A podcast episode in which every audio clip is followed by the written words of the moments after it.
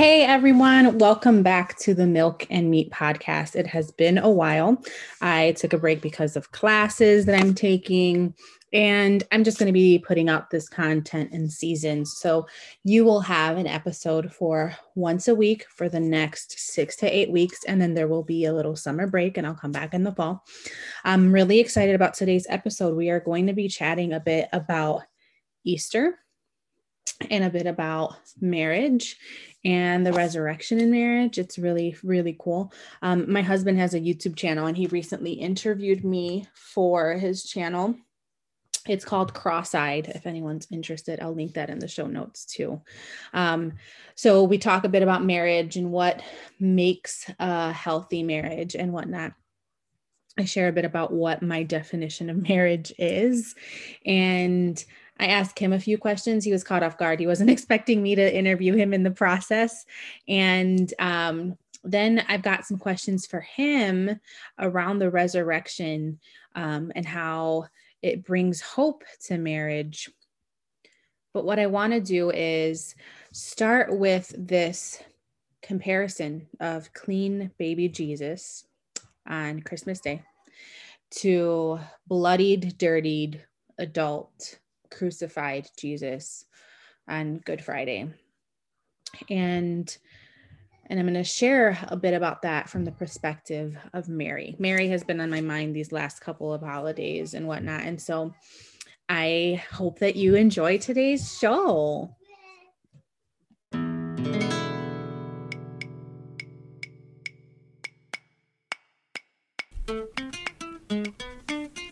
Welcome to Milk and Meat, a podcast about the Bible, food, and motherhood. I'm your host, Nina Marie, and I'm very excited for today's episode. Thank you so much for listening, and I hope that you're able to gain added skills and tools that you need in order to take control of your health, the health of your family, to eat delicious food that nourishes you, and that you may be conformed to the image of Christ. Let's dig in. So before I share the interview uh, between Bryant and me, I want to share a little bit about this comparison or these parallels that I kind of like envision Mary considering as she is um, at the cross with Jesus and seeing her son die. So here, here are some things to consider in Luke 1, verses 32 to 37, before Mary is pregnant, the angel Gabriel is sent by the Father to announce to Mary that she will be pregnant and that she's going to be pregnant with a son. And she's all, but how? I, I'm not married, I haven't been with a man. and so he explains about the Holy Spirit coming upon her. And then he gives her some I don't know, you can call them promises. He some prophecies about who Jesus will be. Um, and these are some of the statements that Gabriel brings to Mary. He will be great. He will be called the Son of the Most High. The Lord God will give him the throne of his father David. He will reign forever. His kingdom will have no end because nothing is impossible with God just think about all like being someone who is being told that she's about to have a son and this is who her son is going to be. And it's guaranteed that this is going to be her son because she knows the true god and she knows that what he says he keeps his word and so he's going to be great. He's going to be called the Son of the Most High.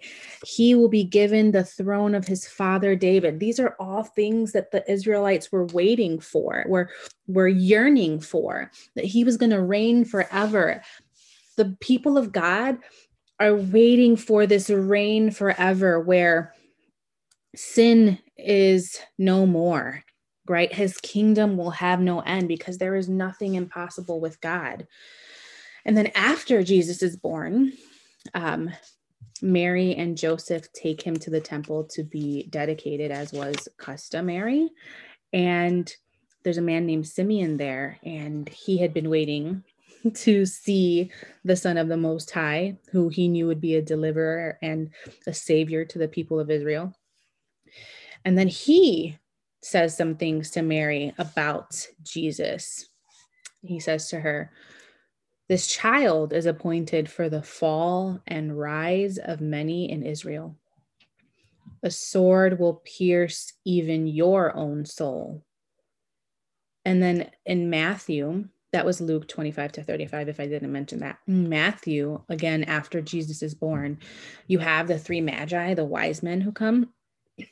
And they are, well, before they come, they go to Herod and they say to Herod, We are looking for him who was born king of the Jews. And I'm certain that they may have used this title with uh, Mary when they come to her and they fall to the ground when they come to her and worship him. And then they give him gifts, right? So these are all things that are surrounding her pregnancy with Jesus and then her delivery. Like they, she's seeing who he is going to be.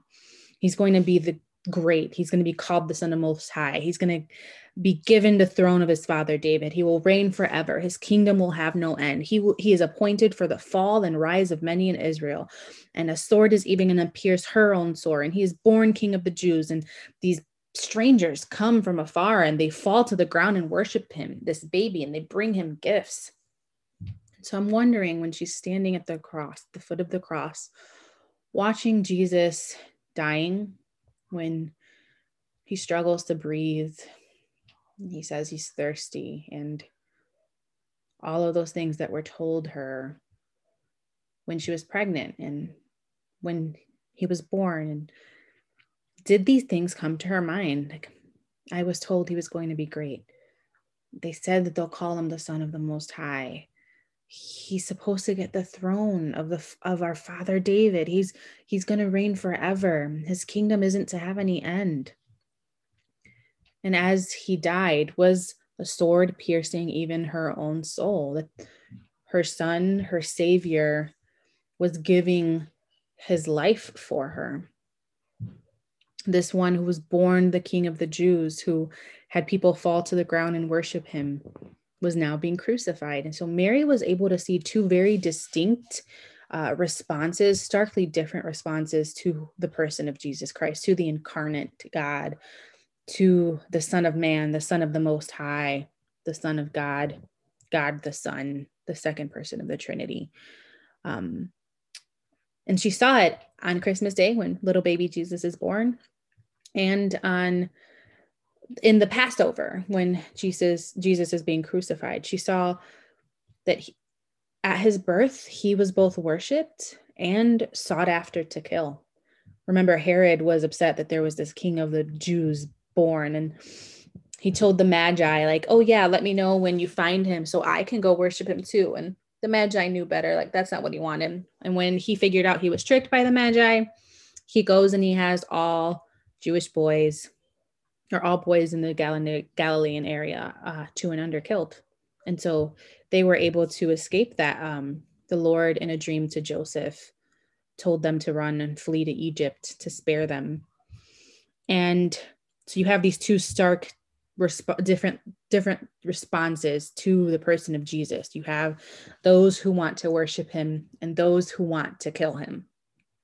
And the same thing happens at easter you have those who want to worship him because he is the messiah and you have those who actually kill him uh, those who deliver him up for murder and then he gives up his own life. And I wonder while G- while Mary is standing at the foot of the cross, does she remember when Jesus was young and or when he was born and his body was naked and she tried to clothe him? And when he was hungry, thirsty, she fed him. So he had this naked body that she cleaned and she fed. And now she watches him as they strip him of his clothes and deny him food and give him vinegar to drink and made his body dirty with blood. And Mary was there when Jesus started his earthly ministry by turning water to wine, which was his first miracle. And now Mary is there watching Jesus at the end of his earthly ministry by shedding his blood, which is later symbolized by wine at the Lord's Supper to redeem and regenerate his people, his most important miracle. Mary was able to see so much And I remember the time where she anxiously looked for Jesus when he was like, I don't know, 10 or 12 or whatever it said, um, because he had stayed back in the temple. And after three days, they realized that he wasn't with their group. And so she goes back with Joseph and they find him in the temple and he's hanging out with the priests and the scribes and whatnot. And and Mary scolds him for not informing her where he was. And Jesus was like, Don't you know I'm in my, my father's house doing my father's business? And here Mary is at the cross.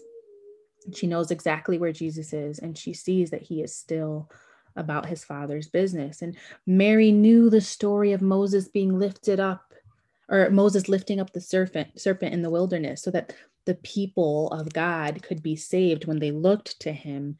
And here she watched God the Father lift up God the Son in order to save his people from their sin.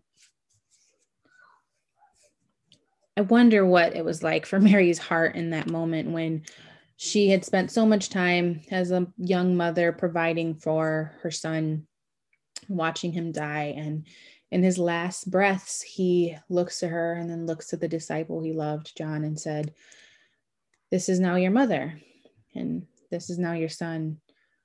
And he was providing for her to ensure that she was taken care of when he was also taking care of her sins. And so, on this reflection of what it is that Mary may have gone through watching her son die for her sins, um, it was a pleasant joy to see these parallels of what Mary saw both at his birth and his death. And one thing is clear she knew that her deliverer had come. She knew that the God of the universe, who had promised that the seed of the woman would come to crush the serpent's head, had delivered on that promise. And she had seen what that promise keeper um, was like. She was able to see his integrity and his compassion and even his righteous indignation at sin. Um, and she worshiped him. She knew that there are only two responses to the Son of God, the person of Jesus Christ. You either fall to worship him or you want him dead. And she chose the former. And I hope for you, whoever's listening, if if you still have not decided, I pray that you will fall to worship him because those who humble themselves will be exalted, but those who exalt themselves will be humbled. The pride comes before the fall. And I pray that in humility, you too will be like Mary and the disciples and many since then who have chosen to worship God the Son with that, let's go ahead and transition into the interview with my beloved. I hope you enjoy. If you don't mind, let's dive right in and uh, unpack this a little bit. I hope this uh, episode is encouraging to those who are married and even to those who are aspiring to be married or on their way to get married. So let's start off first and foremost by defining what we're talking about. What is marriage? What is marriage? You want me to answer first? Yeah, go ahead. Um, so before doing this podcast, I've been thinking a lot about marriage and marriages that I know of.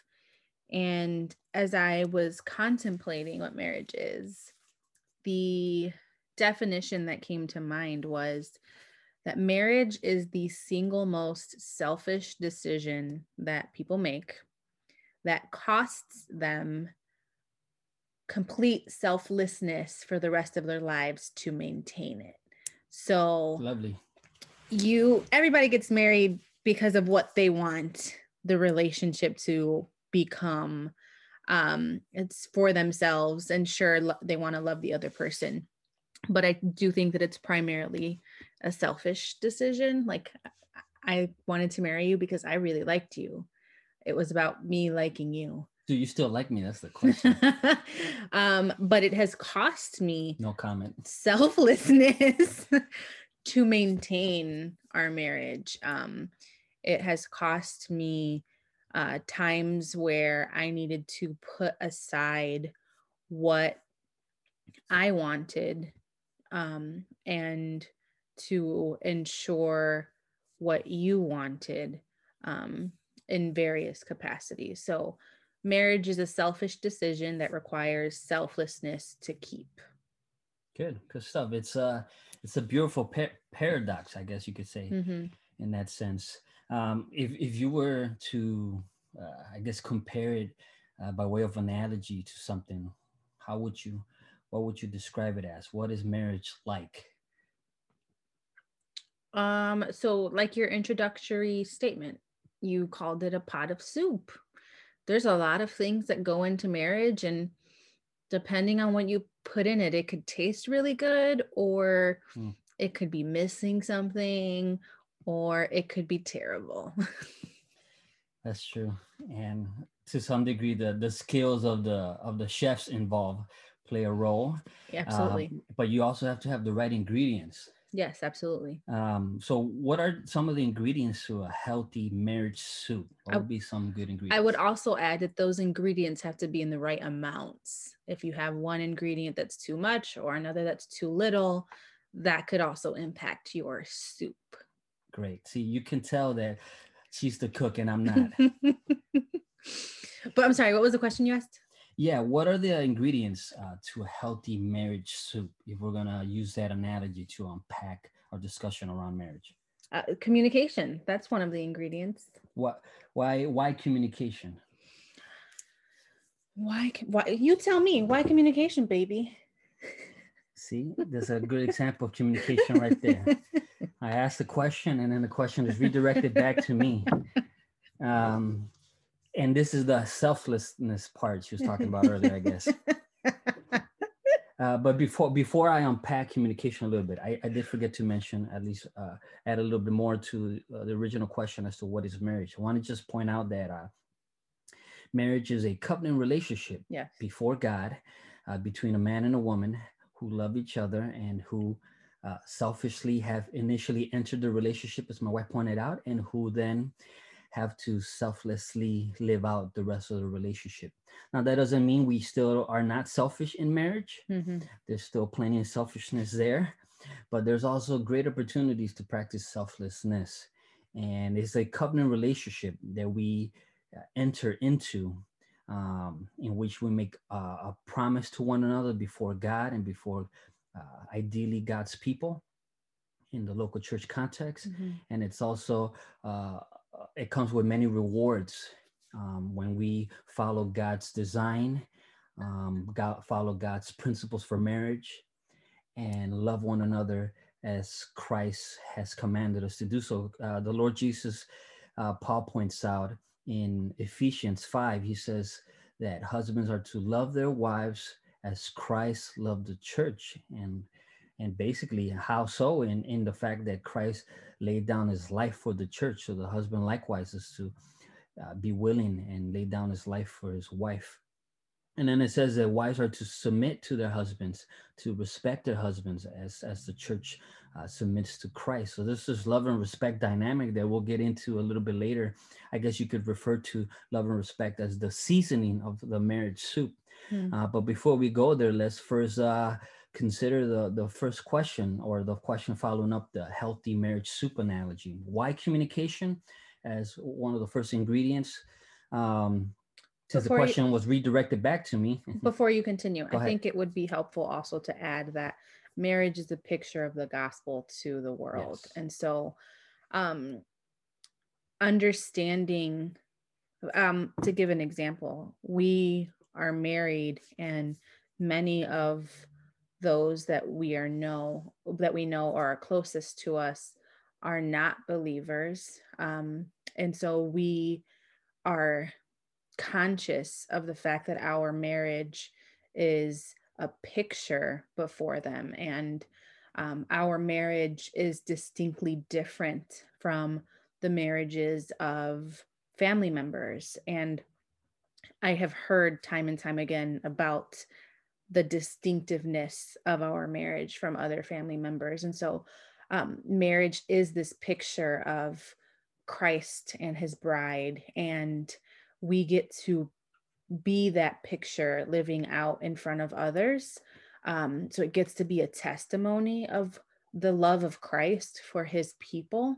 Um, it gets to be a testimony of the love of the people of God for their Savior. Um, and that allows opportunities for gospel conversations or for evangelism and whatnot. And so um, I think it's also important to note that it is a covenant before the Lord between two individuals, a man and a woman, but it's also this picture before the world um, of Christ and his church.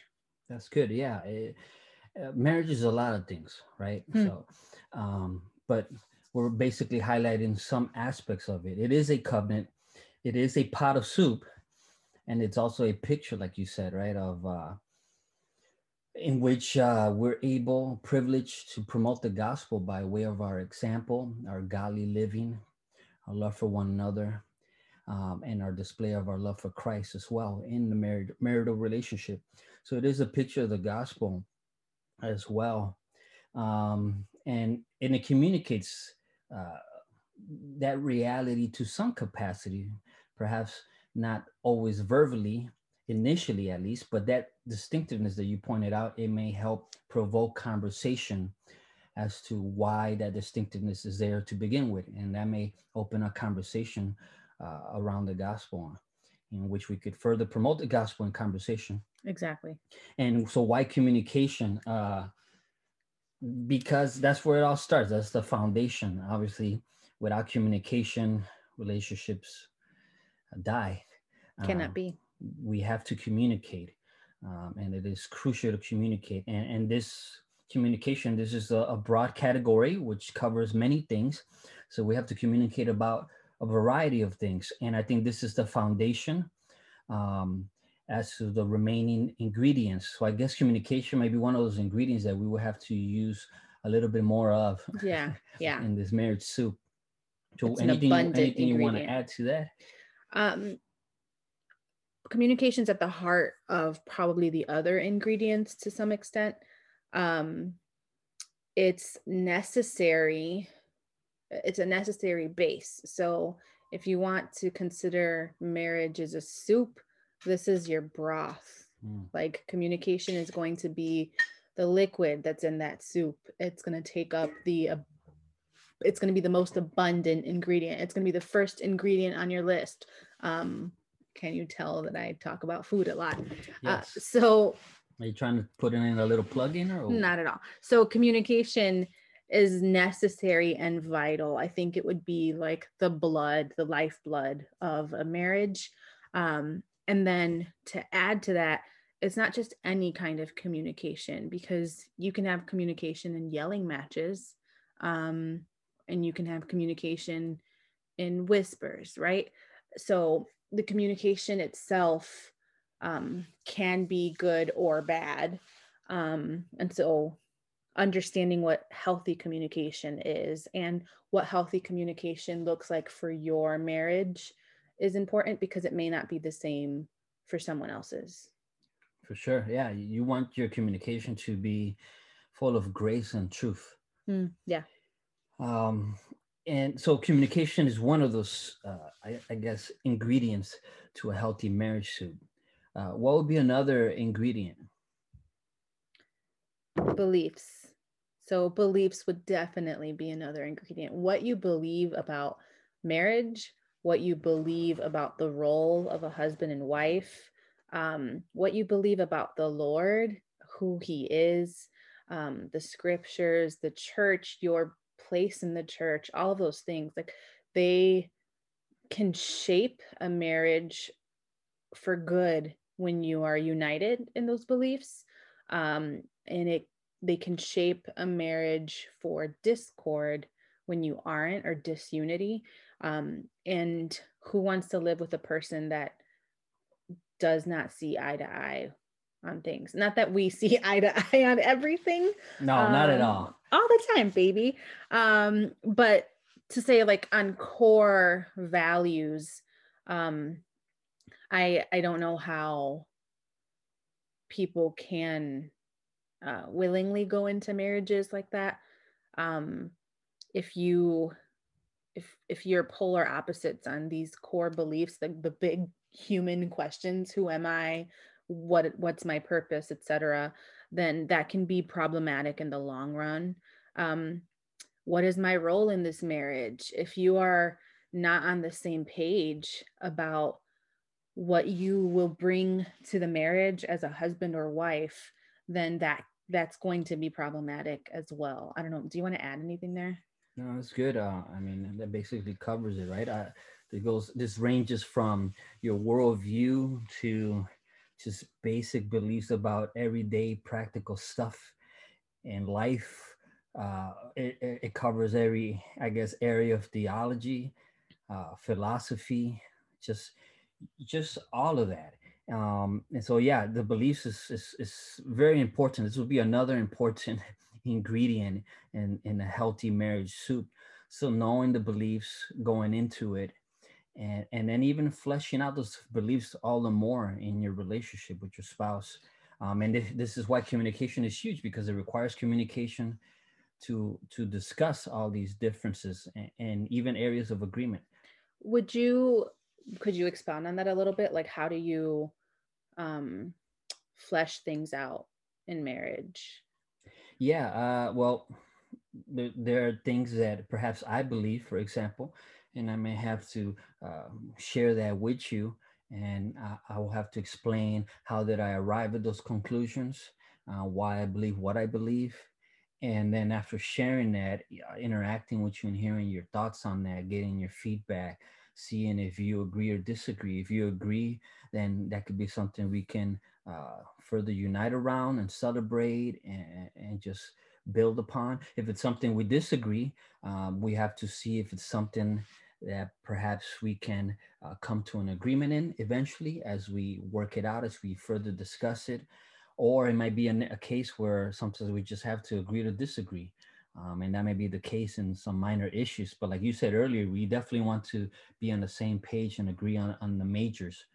Uh, so major in the majors, and in the minors, we want to uh, leave some room and have some liberty from for disagreement, if that be the case. So it just requires communication, hearing each other, listening, and, and then uh, just going from there, I guess but yeah, uh, let me redirect it back to you since I'm the one who should be asking the questions here.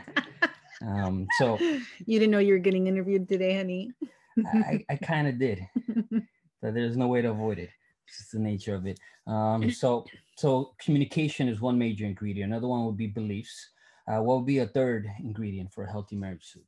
Um, expectations, I, and this is again where communication is important, and even beliefs are important um, what do you expect to come of your marriage? Did, did you grow up thinking you would have a spouse and four children and live in southern Georgia or whatever? Like, how specific did you have your future planned out? And what did you expect to come or to occur once you did get married? And how soon after getting married do you start to try for children and but like all of those kinds of things are big um, expectations that need to be communicated and even um, confirmed that you again see eye to eye um, like what and also like what do you believe about those expectations and why do you have those expectations are also important conversations in my opinion um, so what do you expect? Why do you expect it? And do you both expect those things for the same reasons? Yeah, wow, that's a lot there to expect. and uh, yeah, this is actually could be a, I don't want to say a deal breaker, but it could definitely cause a lot of drama and headaches in marriage when people bring certain expectations as to what their marriage is going to look like, what it's going to be like, and then when they enter into marriage, then they're disappointed or the the expectations are not met, and that could cause some uh, tension in some cases. Yeah, like the belief that you have of being a wife. Did you expect to be a stay-at-home wife all the time? um, what if your spouse doesn't expect that of you? Um, what if your spouse expects you to work until you have children if you have children if that makes sense? And so those kinds of conversations are important in, regarding marriage. Um, definitely conversations that should be had before entering into marriage. Um, so again like you have to communicate all of this stuff to each other and sometimes the conversations can feel awkward because you're talking about intimate things like who I want to be as a wife or who I envisioned myself or expect myself to be as a wife, as well as potentially digging into why those things, those expectations are held. So that would be the belief again like, why do I believe a stay at home wife is who I will be, or why do I believe a working wife is who I be, whatever your expectation is. Like being able to um, converse about it openly, I think is important. Your expectations should be to some degree held with an open hand um, and be able to define why those expectations are there. Yeah, I mean, expectations could vary from uh, expectations about uh, your marital roles, mm-hmm. expectations about in-laws, mm. expectations about having children and how many and all of that. They could even be academic expectations or mm. financial expectations or sexual expectations or whatever. Um, so yeah, expectations.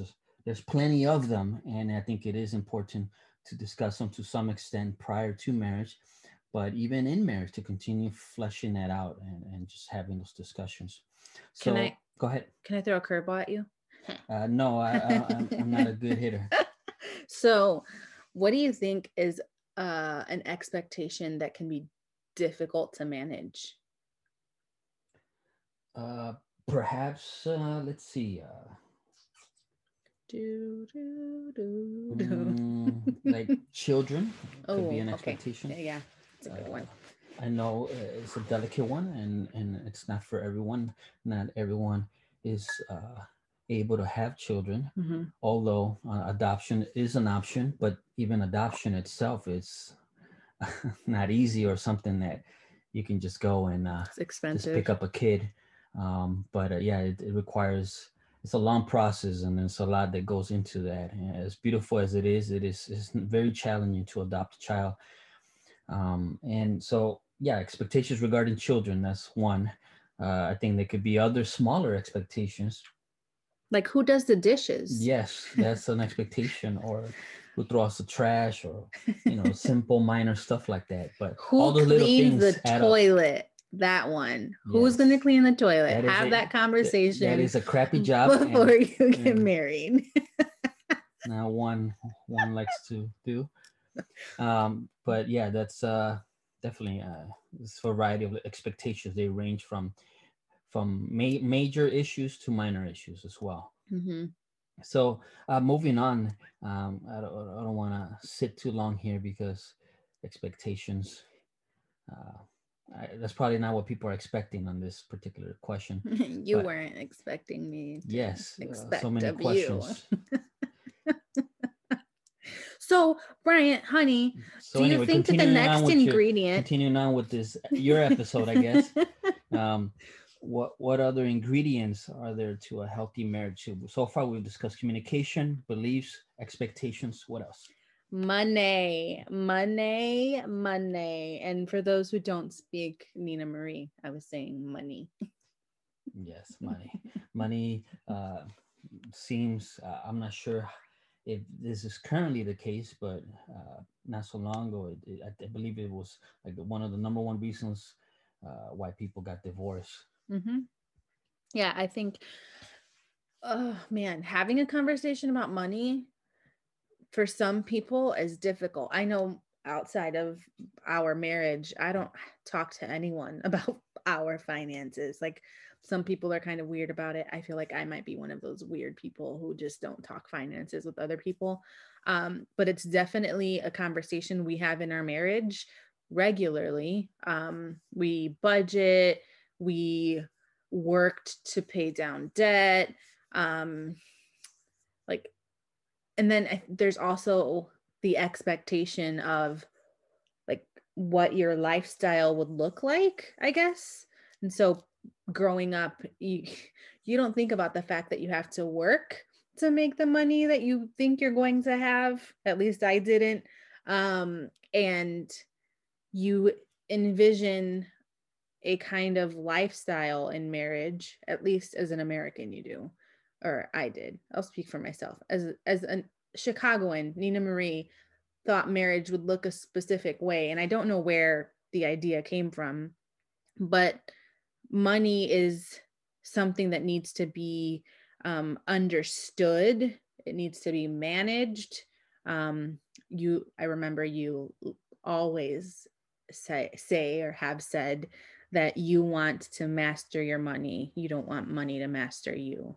Um, and so that would be a like motto I would recommend for anyone because you want to know what is where your money is going. Like you want to honor God in your spending, honor your family in your spending, um, and and saving. And you also want to ensure that you are taking care of giving giving is also another really important thing taking care of your your family uh, considering the future and home if you're owning a home like all of the things are really important when it comes to money. Um, i had another thing i was going to say but i lost it so i'll let you talk until it comes back. Sure yeah uh, I, I just want to highlight that in marriage as it relates to money usually there's a usually you have a mm-hmm. someone who's more conservative and someone who's more liberal with money um, not politically speaking i know where you're going.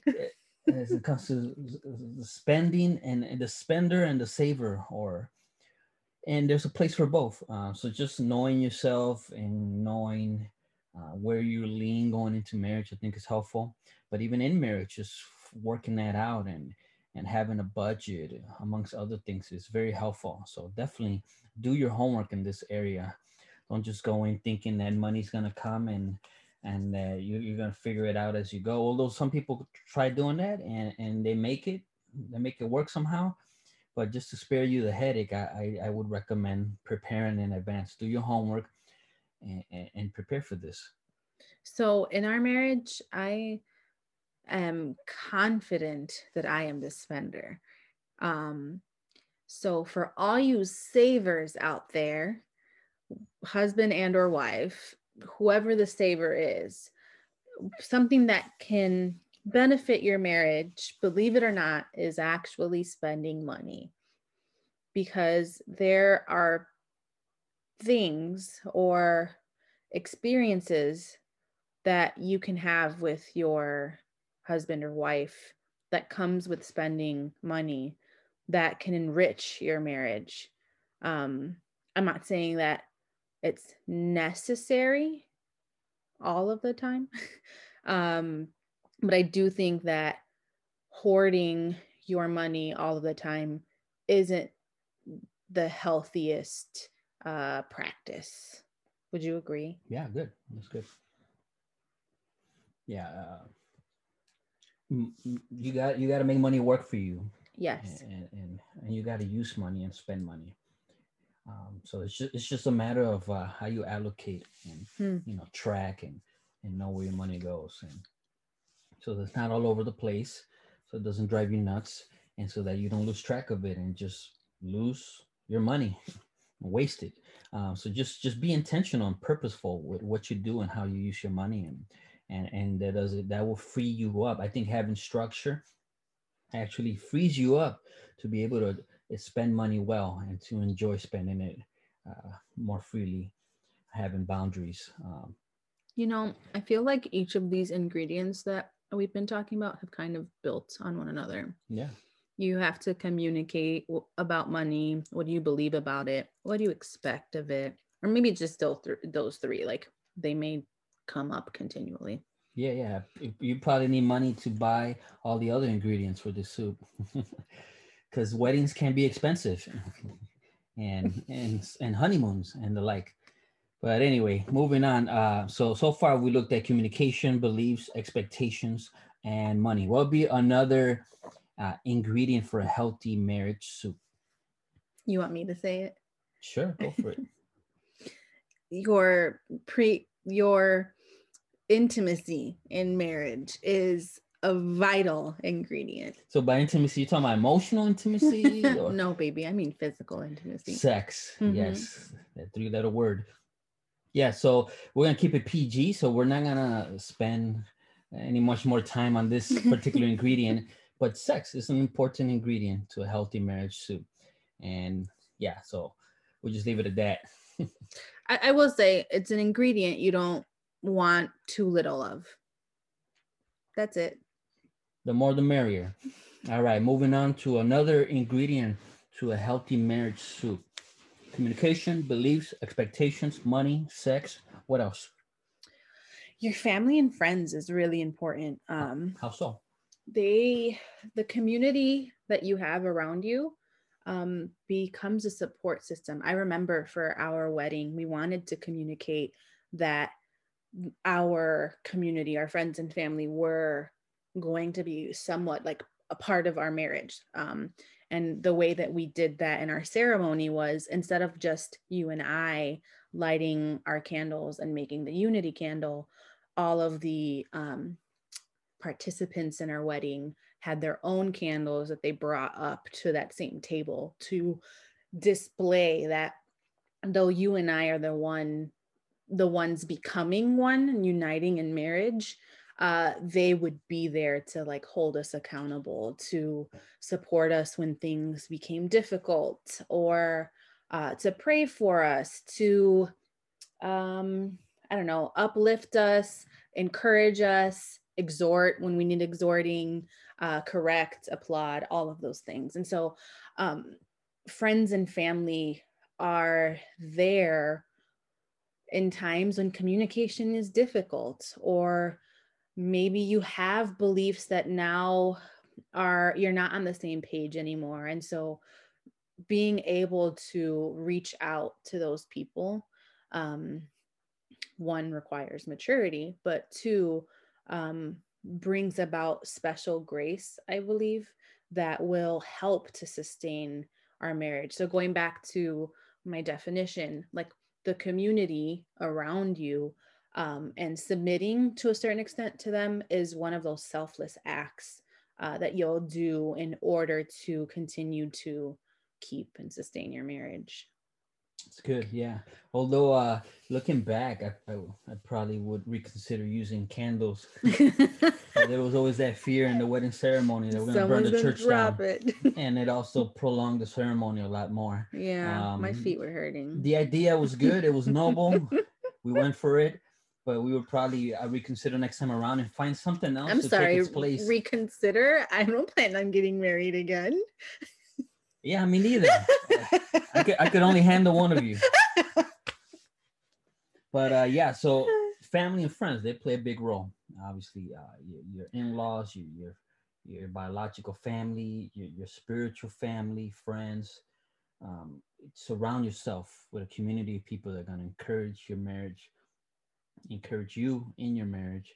Um, that that is very important, and we have seen the, the benefit and blessing of that, and just to be able to share joy and uh, experiences with with others that's definitely enrich our marriage i would say so what what would be another uh, ingredient? Or if we could kind of i guess make this the last ingredient for now um, so we could cap it at seven ingredients. So so far we've uh, discussed c- communication briefly beliefs expectations money sex family and friends. And what would be one other ingredient? Um, i think if you are looking at a recipe this is one of those ingredients at the end of the list that have the word optional in parentheses afterwards. Um, so children and the reason i say optional is because children don't always um, result from marriage. Um, there are people who may not be able to have children. And so this would be one of those maybes, uh, but they are an ingredient and they do help spice up your marriage to a certain degree. They can they can add um, special flavors to that soup that you've created. Yeah, they definitely can. And children are a gift from the Lord. And we've been blessed with three little ones with Jude, Ezra, and Phoebe, mm-hmm. whom we dearly love. Um, and and it, it also depends on as to when you have them. And in our case, mm-hmm. we've had them uh, after like three years of marriage. We had had them uh, almost back to back to back. Uh, yeah. Yeah. So Jude is five. He'll be turning uh, six in October. Phoebe is two, and she turns three in June. And Ezra is four. He turns five in December. So all pretty much back to back to back.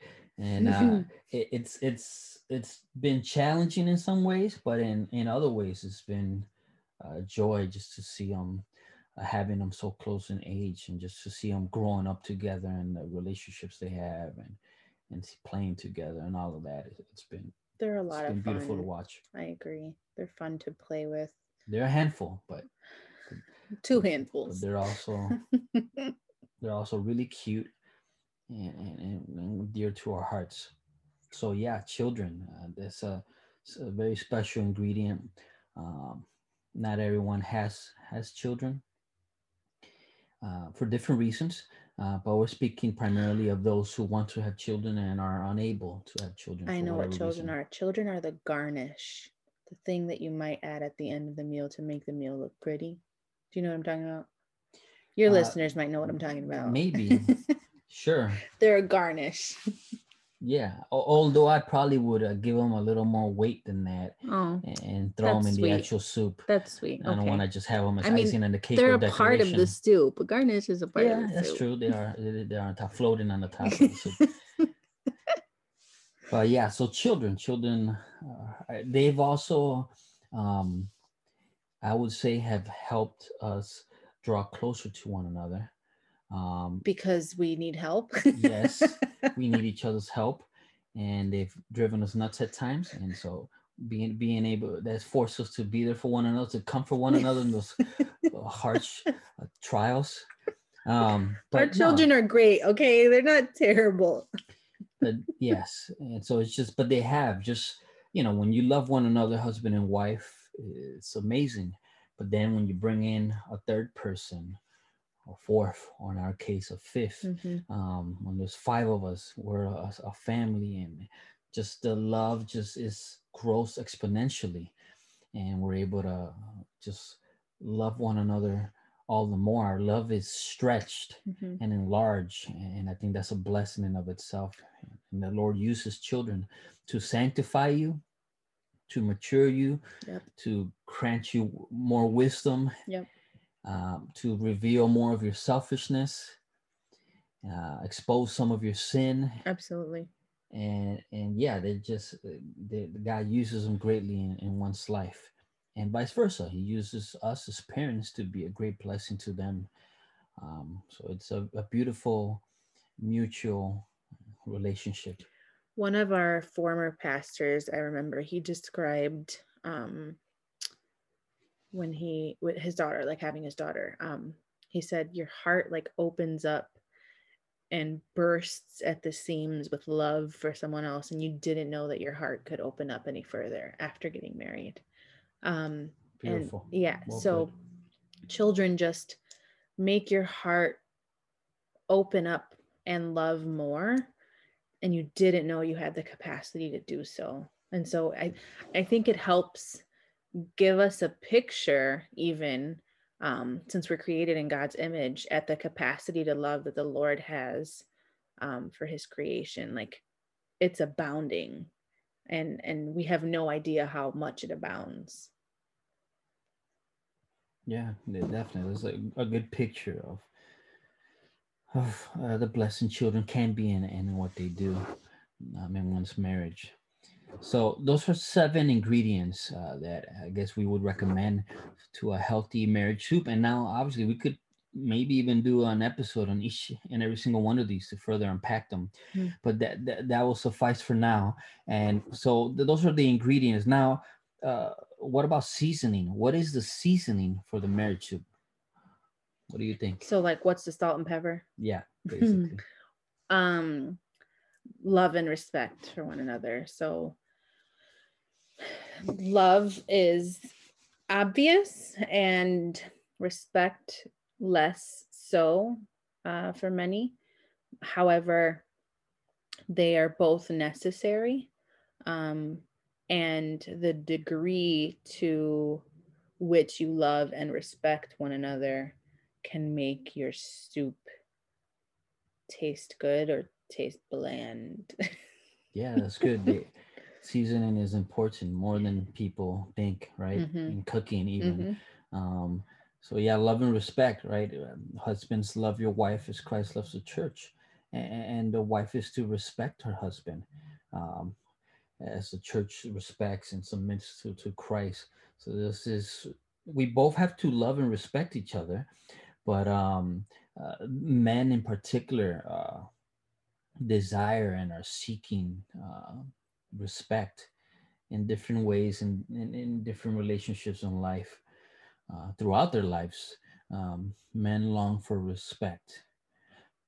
I would add too that these are two seasonings that you cannot over season with. Like you can't have too much love in this soup or too much respect that now it tastes bad.